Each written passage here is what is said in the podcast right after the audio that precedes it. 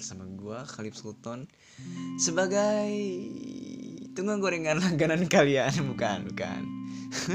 Sebagai Podcaster Kesayangan kalian Yang Ya Mungkin Semua podcast-podcast gua sebelum-sebelum ini Menjadi Hal-hal Atau suatu kalimat yang terbungkus karena terlahir dari keresahan-keresahan gue terhadap kehidupan sekarang gitu loh. Karena setiap orang punya keresahan dan mungkin keresahan gue sama kayak keresahan-keresahan kalian yang mendengarkan gue gitu.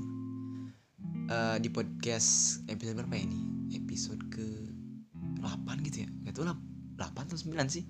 Lupa gue Oke, dia ya, ini kayak ngalir ngidul ke mana sih kayak topiknya ya gimana inspirasi yang keluar dari kepala gue aja gitu loh.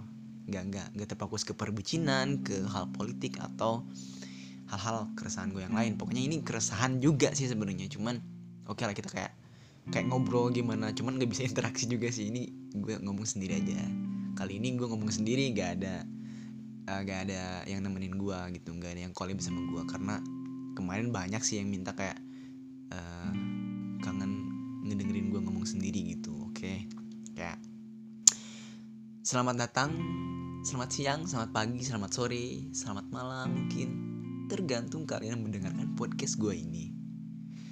Jadi uh, akhir-akhir ini gue punya beberapa followers IG ya yang yang kita saling following gara-gara gue uh, gue kayak ngomen ngomen ini akun-akun akun-akun ini apa sih kayak akun-akun yang mengkritik pemerintah gitu. Dan mungkin mereka apa merasa terwakili oleh komenan gue yang panjang gitu dan ya mereka memutuskan untuk mengikuti gue dan gue mengikuti balik mereka gitu. Kita berdiskusi banyak sekali gitu tentang perpolitikan Indonesia.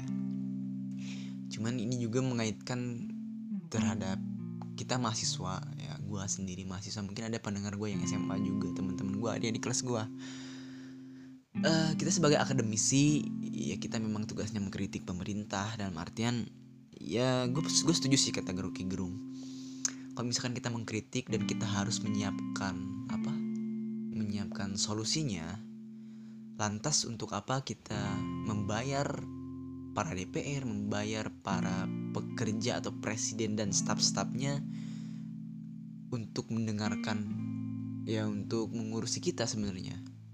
Buat apa kita apa uh, memberikan solusi untuk mereka untuk permasalahan-permasalahan yang ada uh, sekarang gitu karena tugas mereka untuk menyiapkan solusi untuk kita kita membayar mereka rakyat kita kita rakyat membayar mereka agar mereka kerja untuk menyiapkan atau ya membuat jalan yang lebih mudah untuk kita mempermudah permasalahan-permasalahan yang ada menyelesaikan permasalahan negara yang ada gitu loh.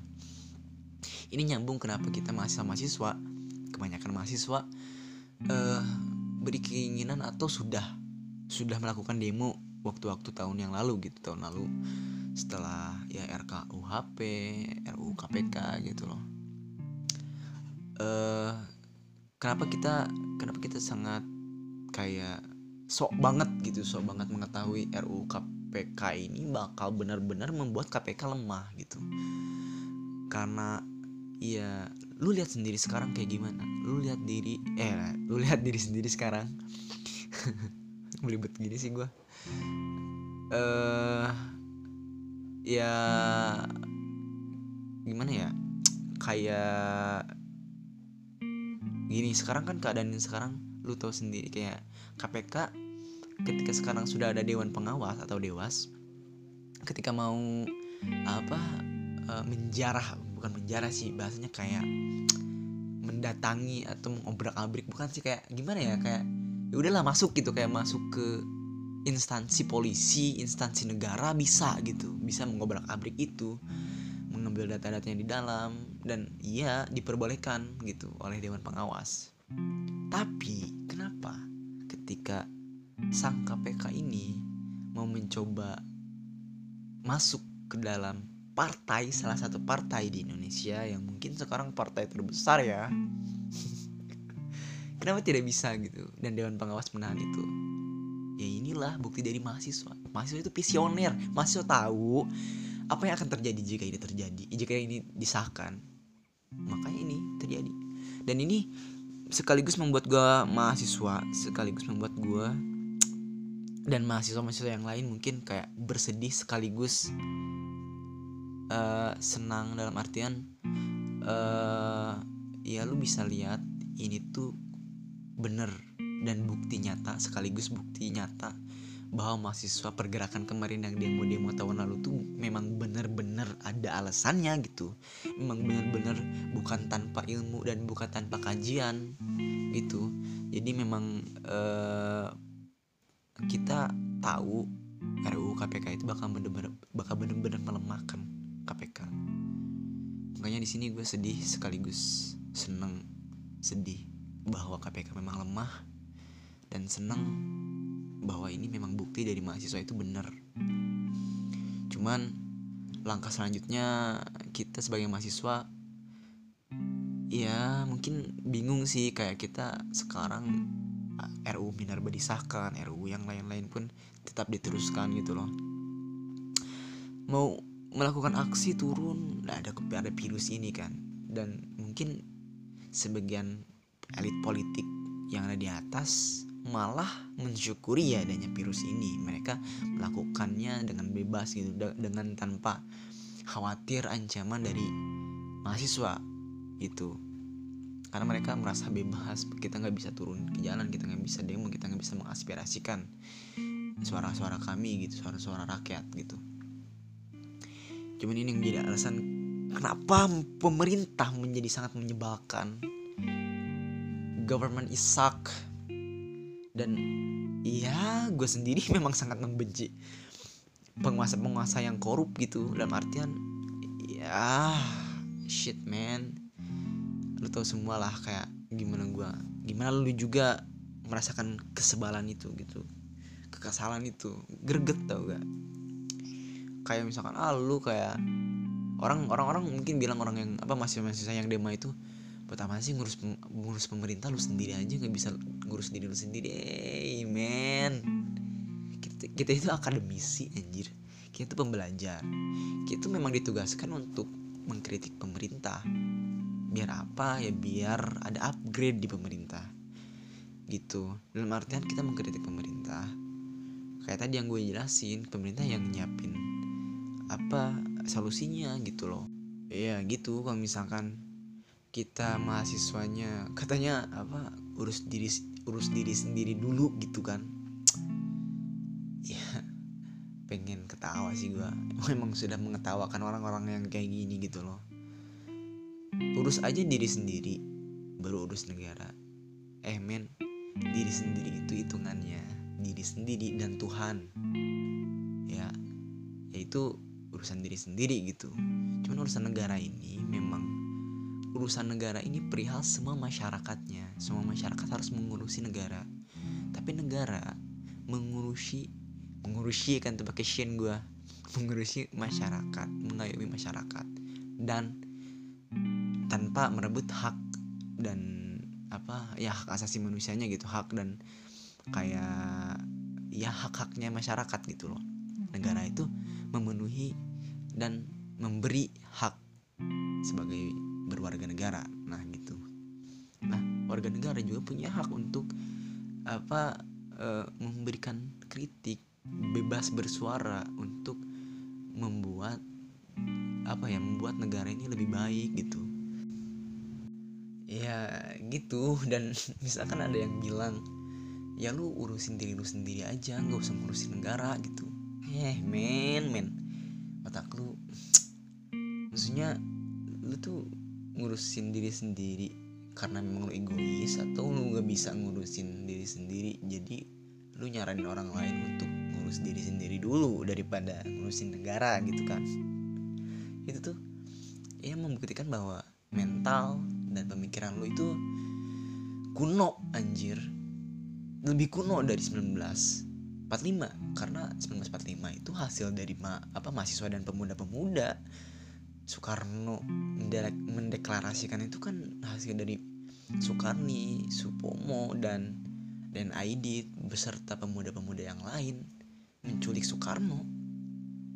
Kalau misalkan lu bilang ke mereka sekarang misalkan atau lu bilang ke mereka dulu, lu nggak usah ngurusin apa Nusantara dah, lu nggak usah ngurusin orang tua orang tua yang di atas misalkan gak usah ngurusin Soekarno lu urus diri lu sendiri aja lu belajar dengan benar. Gak akan ada proklamasi. Gak akan ada. Itu kan hasil dari inisiatif para pemudanya para pemuda dan para mahasiswanya tentu. Gitu. Jadi oke okay lah kita uh, keluar dari zona-zona apa pemikiran-pemikiran jahiliyah gitu. Kayak memang diri sendiri itu gak usah lu ngurusin diri gue juga maksudnya dalam artian diri sendiri ini ntar hitungannya dengan Tuhan nggak dengan lu. Nah negara ini hitungannya mereka para politisi para elit politik dan rakyatnya. Makanya kalau misalkan rakyatnya nggak perhitungan terhadap rakyat eh terhadap elit politiknya mereka akan merasa bebas. Mereka akan merasa sangat berpenguasa gitu. Sedangkan psikologi orang kalau misalkan berpenguasa tanpa ada yang mengawasi mereka akan melakukan keinginannya secara bebas. Dan tentu keinginan itu kadang-kadang dan lebih banyak 80% muncul dari keegoisan. Gitu keinginan ya. Keinginannya dari keegoisan. Keegoisan ini ya kadang-kadang terpacu dari gimana ruang lingkupnya. Sekarang ruang lingkup politik gimana sih? Ya orang-orang yang kayak ya orang-orang yang money oriented semua. Money oriented semua anjir. Jadi sorry kalau misalkan gue agak serak dan agak lemes. Bukan agak lemes sih kayak ya ini kan ngalir ngidul ke mana aja gue mau ngomong gitu. Kayak banyak ya banyak juga kita diskusi-diskusi soal kehidupan ini kayak gimana. Ada juga yang curhat ke gue gue tanggepin dengan dengan dengan apa ya dengan baik gitu dengan humble. Karena ada seseorang yang dia mau kuliah dia baru keluar baru lulus SMA dan dia dia mengalami yang mungkin sangat apa struggle untuk melewati itu gitu dia broken home terus dia ada permasalahan ekonomi dia ada ya tentu sih kalau misalkan orang yang broken home itu kebanyakan masalah ekonomi ya. Masalah yang lain juga banyak lah kayak banyak beban lah. Dia pengen kuliah tapi ekonomi dan keluarganya yang tidak mendukung yang membuat dia harus survive di situ dan tetap harus dan tetap mau kuliah gitu. Kita diskusi apa pun banyak lah buat yang mau konsultasi ya konsultasi bukan konsultasi kayak sharing gitu kan kayak sharing ke gua. Boleh lah kayak ya udah sok gitu sharing. Karena sebenarnya lu sadar gak sih ketika lu kan semua di sini pasti punya teman punya sahabat gitu. Lu punya sahabat yang mungkin misalkan ada kisah percintaannya yang ya cinta lagi kan bucin. Kisah percintaannya yang ada masalah misalkan. Nah curhat ke lu. Dan lu tuh ngasih saran A B C D E F G gitu kan. Nah sebenarnya itu tuh itu tuh mengasah kita buat bener-bener jadi problem solver gitu problem solver orang. Kadang-kadang memang kita lebih jago sih ngasih solusi buat masalah orang tapi masalah sendiri kadang-kadang kita noob kan buat masalah sendiri gitu. Memang memang seperti itulah sharing-sharing kita. Gimana ya kita kita sharing-sharing tuh uh, kita sharing kita dapat gue membuka sharing-sharing tuh kayak open house gitu. Ya yeah sok aja gitu dalam artian sebenarnya gue bukan kayak apa problem solver. Kayak gue pun belajar dari kalian gitu. Kita pun belajar dari permasalahan kalian. Siapa tahu kita juga nanti akan merasakan permasalahan seperti kalian.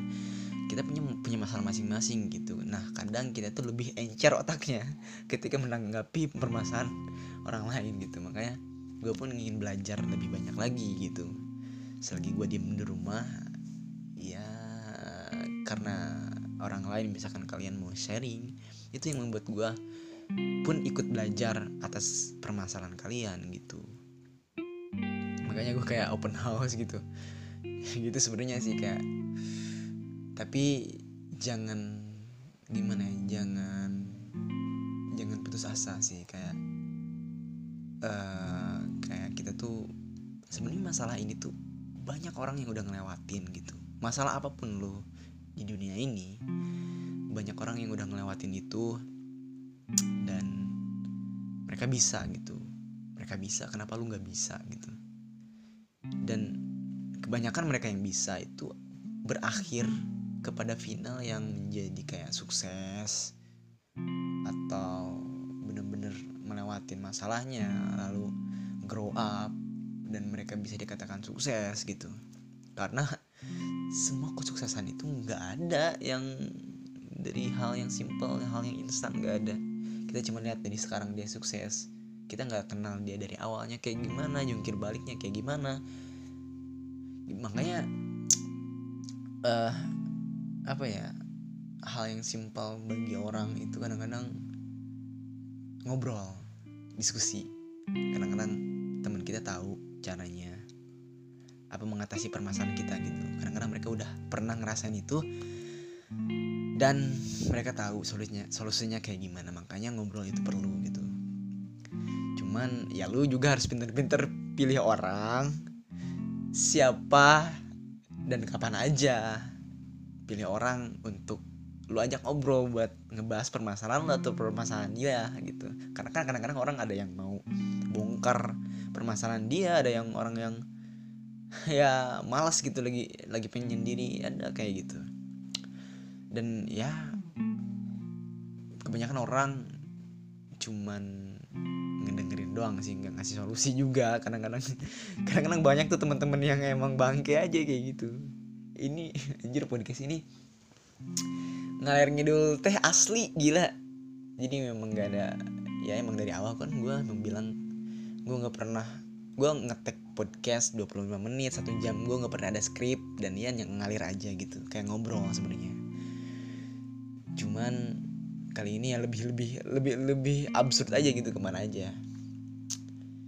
Jadi mungkin segitu aja podcast dari gue untuk menemani kalian yang mungkin lagi gabut gitu kan. Mungkin lagi santai. Santai sama gabut sekarang apa sih bedanya?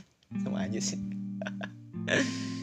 ya episode kali ini gue mau nyoba pakai latar belakang eh latar belakang latar musiknya. Ada kayak ya petikan-petikan tenang ya. Karena kemarin ada yang request juga kan. Banyak sebenarnya cuman yang gue replay di IG sedikit gitu. Nggak banyak banyak banget sih bukan bukan selebgram anjir. Ya gitulah jadi gue replay dan gue masukkan ke sini. Jadi saran-saran kalian itu memang gue dengerin gitu gue kasih latar musik sekarang tapi ada juga yang bilang jangan tapi gue coba pakai nih enak gak bagus gak kalian denger ntar kalian kasih tahu ke gue didengarnya enak gak atau emang suara gue nyanyi nggak enak didengar ya? Ya udah bodoh lah. Uh, cukup sekian dari gue hidup itu masalah. Jika misalkan lu anti terhadap masalah nggak usah hidup. Rasis gak rasis gak tuh? Enggak lah. Itu itu itu itu, itu kata penutup ya. Ya udahlah. Sekian dari gua. Uh, gak bisa tidur gua anjir. Kenapa ya gua tidur? Tidur tuh cuma dua jam dalam 24 jam. Jadi malam tuh gua gak bisa tidur siang paling tidur dua jam udah dan gue merasa cukup kenapa ya? Ada yang ngalamin juga gak gue insomnia parah loh. Tapi gue gak merasa capek. Gimana ya